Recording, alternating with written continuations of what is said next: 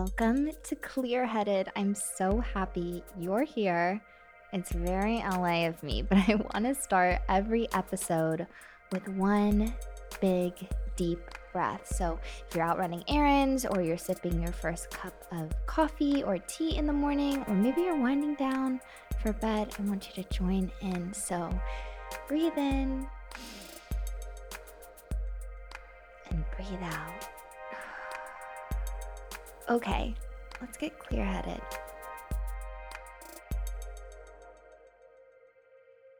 How comfortable are you with change? What if change actually made you feel more like yourself? That's exactly what Ru Kazi and I talk about in this episode. We discuss their journey from he, him to they, them, and all the questions that come with gender identity. This is such a juicy episode because we go into so many other things like pursuing new careers, but overall embracing change. Here's commitment to change.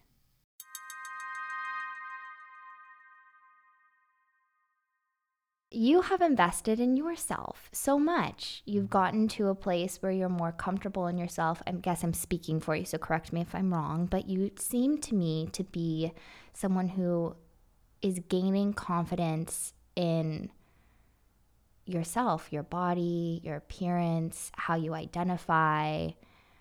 And from our little couch convo, I gathered that that happened in about 2021, long kind of a long time coming or Mm-hmm. Were there multiple factors that got you to a boiling points of such to try to get to a, a different level of comfort? It was a long time coming. I think that the boiling point was really just all the time that we had on our hands. Yeah. Of a pandemic and everybody's lives just being stopped. Mm-hmm. and yeah. for performing artists, to lose your avenue for art and contribution to society uh, really messes with you. Yeah. In terms of this big change, and for for everybody knowing, I uh, changed my gender identity from male to non-binary, and it surprised a lot of people. It yeah. surprised me. Certainly I feel like my story is a little bit different because I don't feel like it's has always been there underneath.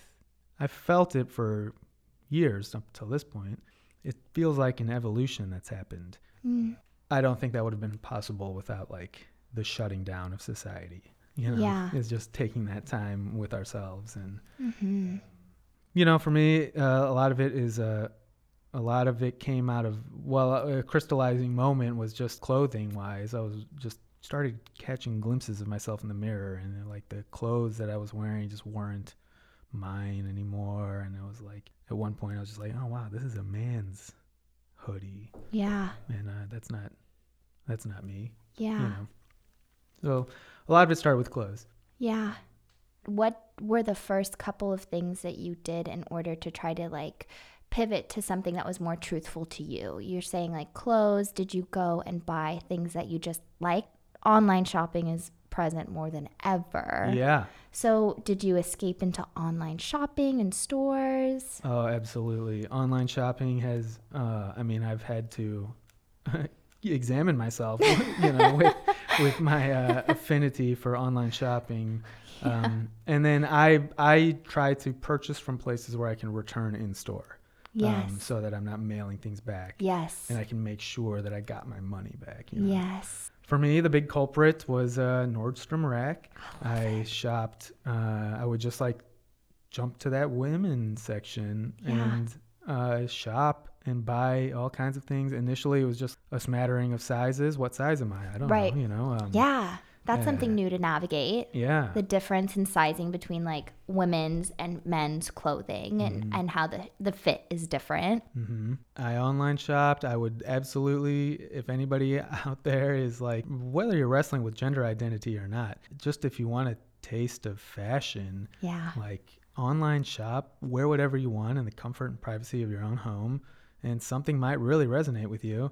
And otherwise, you just return it in the store. They don't care what you're returning. It's not a Right. There's no judgment there. there's no judgment there. yeah. So, You say that with such confidence, and I love that because it's the truth. It's no one really cares. mhm. But when you had that first returning something that was maybe new to you, did you fear that judgment or did you go in knowing this isn't a big deal? I did fear it Mhm. um, because I feared more so wearing these clothes out in public. You know, um, so for a long, it took a long time before I wore a dress outside. You Yeah. know, or a skirt outside, or a purse outside. You know, Yeah. um, and even today, I don't uh, feel too. I mean, you got to be careful. It depends on where you're going and and and where you're walking, and you know, it's um uh, dangerous. yeah. So I'm like, uh, uh, getting, mm, I mean, emotional thinking about it because it's it's it's it's uh, uh, it's it's unfortunate. it is. know.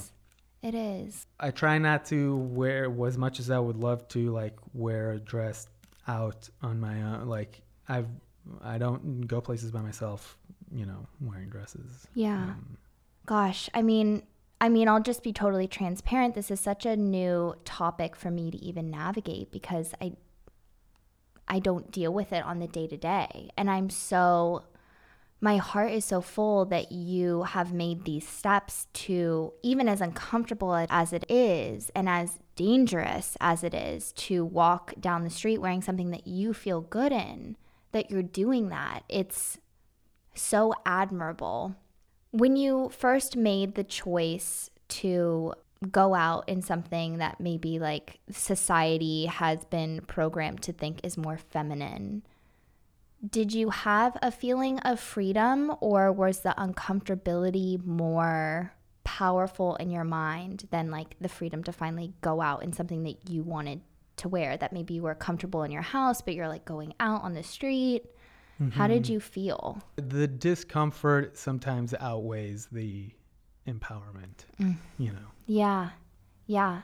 You are dating somebody, right? Mhm. Where was your relationship at Mhm. when these changes started being implemented and was having a partner in it if if you did have a partner while you were making these adjustments Mhm. if that was helpful Yeah, yeah, no, very helpful. So I started pandemic in a, in the um, end of a relationship uh, that had lasted about three years, on and off relationship for three years, and then pandemic happened, and we were in therapy February, and then March happened, uh, Yeah. and we were just like, all right, well, I guess. I mean, let's stay together until at least this, you know, yeah whatever, four weeks of lockdown, six, whatever. like we're not allowed to hang out with anybody but uh, each other. So you know, um, uh, anyway, it wasn't until I got out of that relationship, I was more by myself, and I got to just think about skirts and purses. Yeah. You know? uh, I was with my best friend. We eventually partnered up, and uh, they have been very uh, supportive in this journey and helped me like to ask questions about uh, you know my internal life and uh, not to share too much about them, but they're Mhm. uh, you know queer, has been in relationships with trans people before, knew more about this world than I did Mhm. because prior to this I didn't know. I mean, I'm sure I did, right? But uh, I didn't really have a connection with the trans community or uh, anybody that had transitioned, or I mean, very loosely. E- Even the word non-binary is new to me, Yeah. new to a lot of us. You know, Mhm.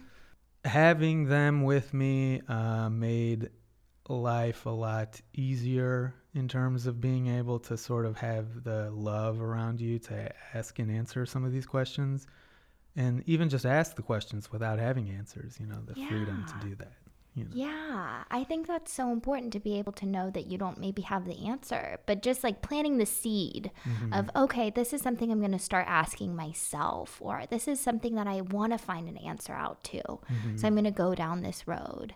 And that this is maybe a little tricky, but if you could navigate like a really good question that your partner asked you, or maybe even somebody else asked you, that maybe was that seed that maybe you're still working on finding out the answer to or like you you knew the answer when it was asked that was pivotal in you reaching deeper into your truth what would that be So I was asking myself a lot of questions. You know, sexuality was a big part of it, um, and gender, and who am I attracted to, mm-hmm. uh, and does that change? Some people talk about that changing with gender changes. I don't know enough to know, right you know, but right you know, so I was like wrestling with all these things, and I have always historically been with assigned females at birth, you Mhm. know, and she asked a question that was something along the lines of, "Does it resonate with you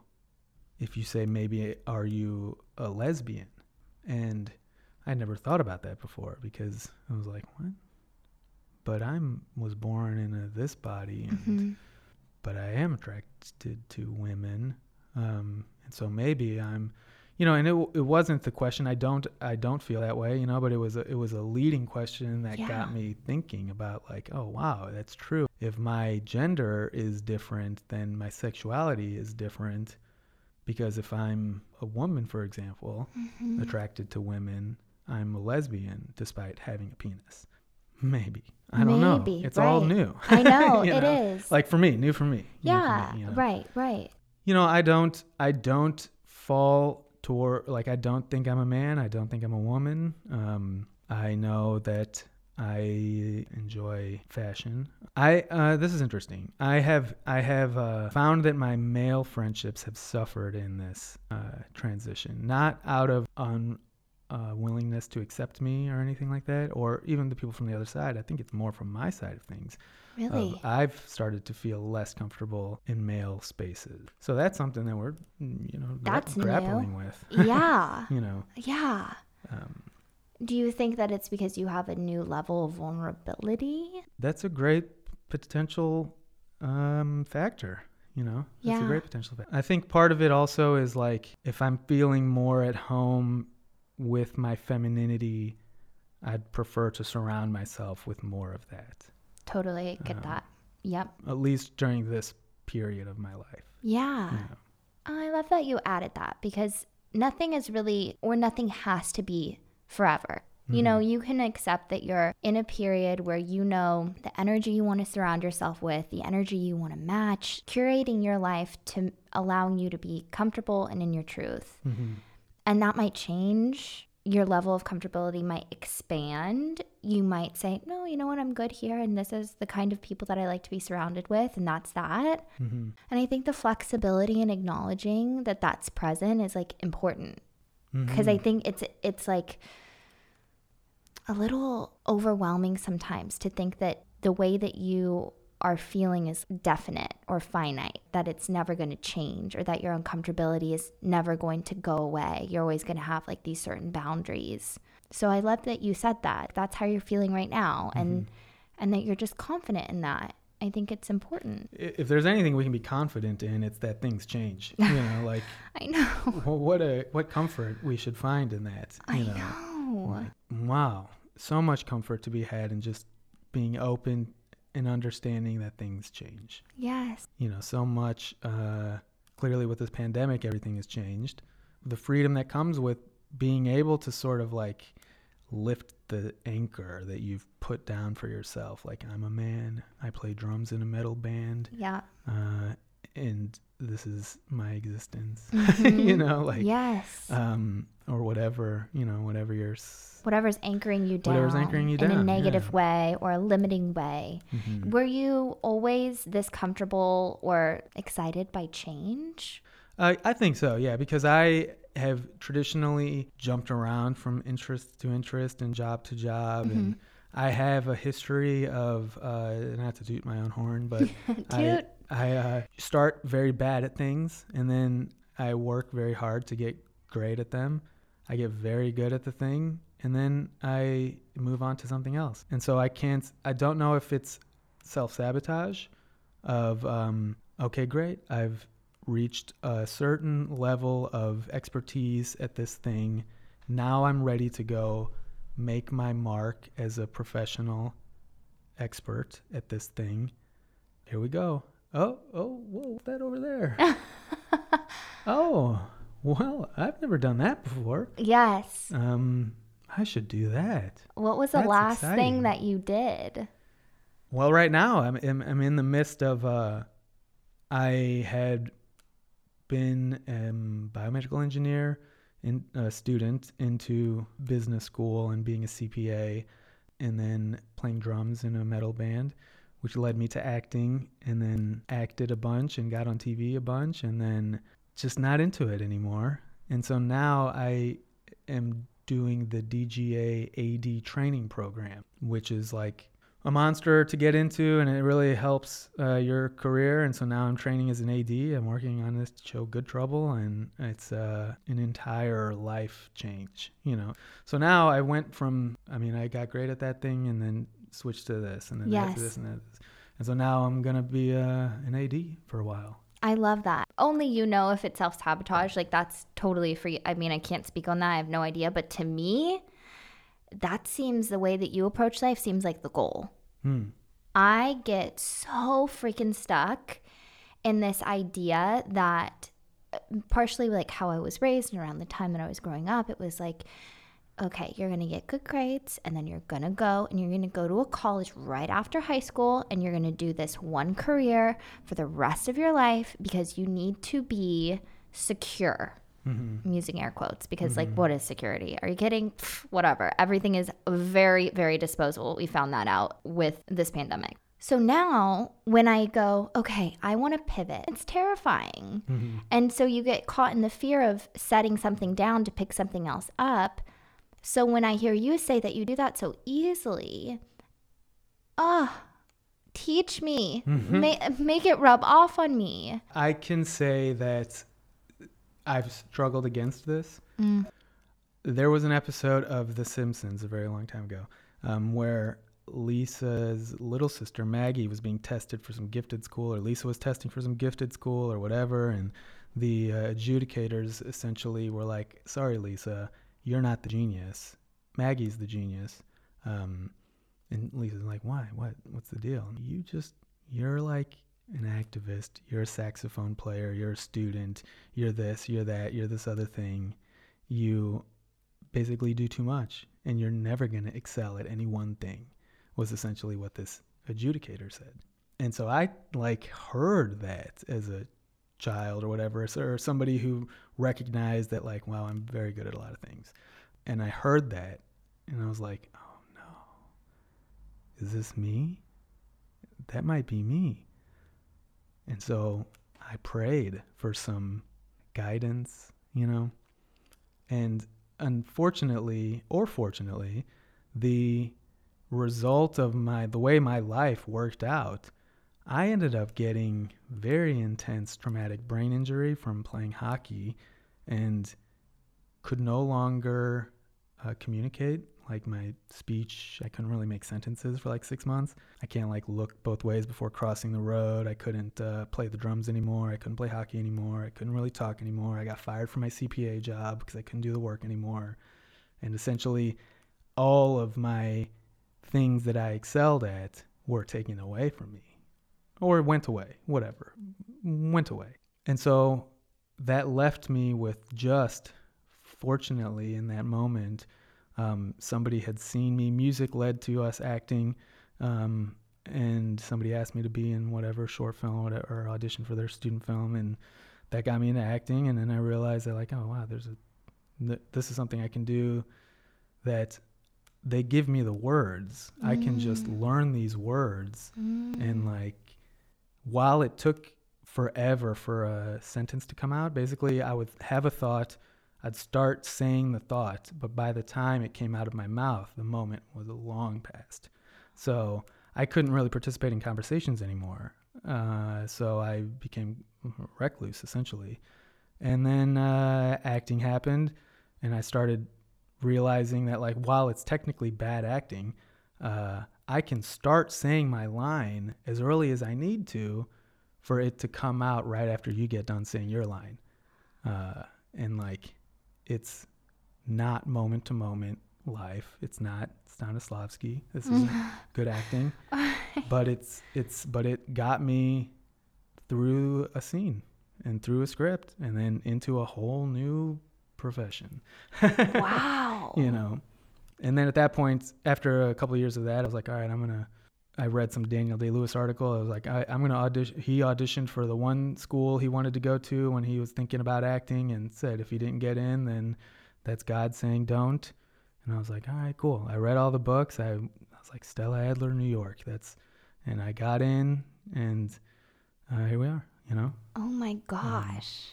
And then I and then I found improv, and Which wow, what a what a pivot. I mean, you're going from finding peace and knowing you have a script, you have something memorized, you can go as early as you want to mentally for it to come out, like to improv, which is no script, no direction, being really in the moment, taking charge right then. Yeah, there's no time to not respond. Like, um, and so getting good at it was my challenge. I had, I had uh, um, already was on a TV show, and and there was improv in that, and they were like, you should go to UCB, and um, so I went and I found that uh, if I can get good at this, um, that will convince me whether I really truly believe it or not that my brain is healed, and like this is the evidence that I need to know that now I'm no longer limited by my injury.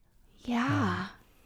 So then I you know, ended up on house teams at UCB and Second City and the improv space and mess hall and Asian AF and these basically getting the opportunity to perform with what I considered like professional improvisers and being able to yeah. you know? hanging, more than hanging and with being them. able to, yeah.